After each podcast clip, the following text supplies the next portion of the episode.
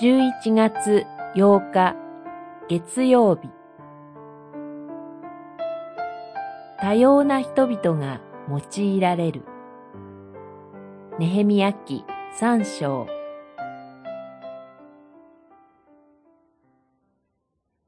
またその傍らでは芋の氏ハルハヤの子ウジエルが補強にあたりその傍らでは高陵調合士のハナンヤが補強にあたった。彼らは広壁までエルサレムを修復した。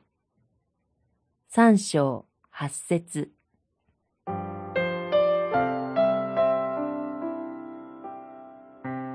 三章の初めには、エルサレムの城壁の修復に関わった人々のリストが記されます。大祭司エルヤシブから始まり、芋野市や高陵調合士といったおよそ建築と関わりのない人々も加わりました。地区の区長がおり、娘たちと共に家族でこの働きに加わった者もいました。実に多様な人々がこの事業に携わりました。自分の家の前や入り口など家の近くの城壁を分担して補強している記載も見られます。ネヘミヤ一人が頑張ったのではありません。多くの人々が場所と働きを分担し、協力することによって、城壁の修復という一つの事業に携わっていたのです。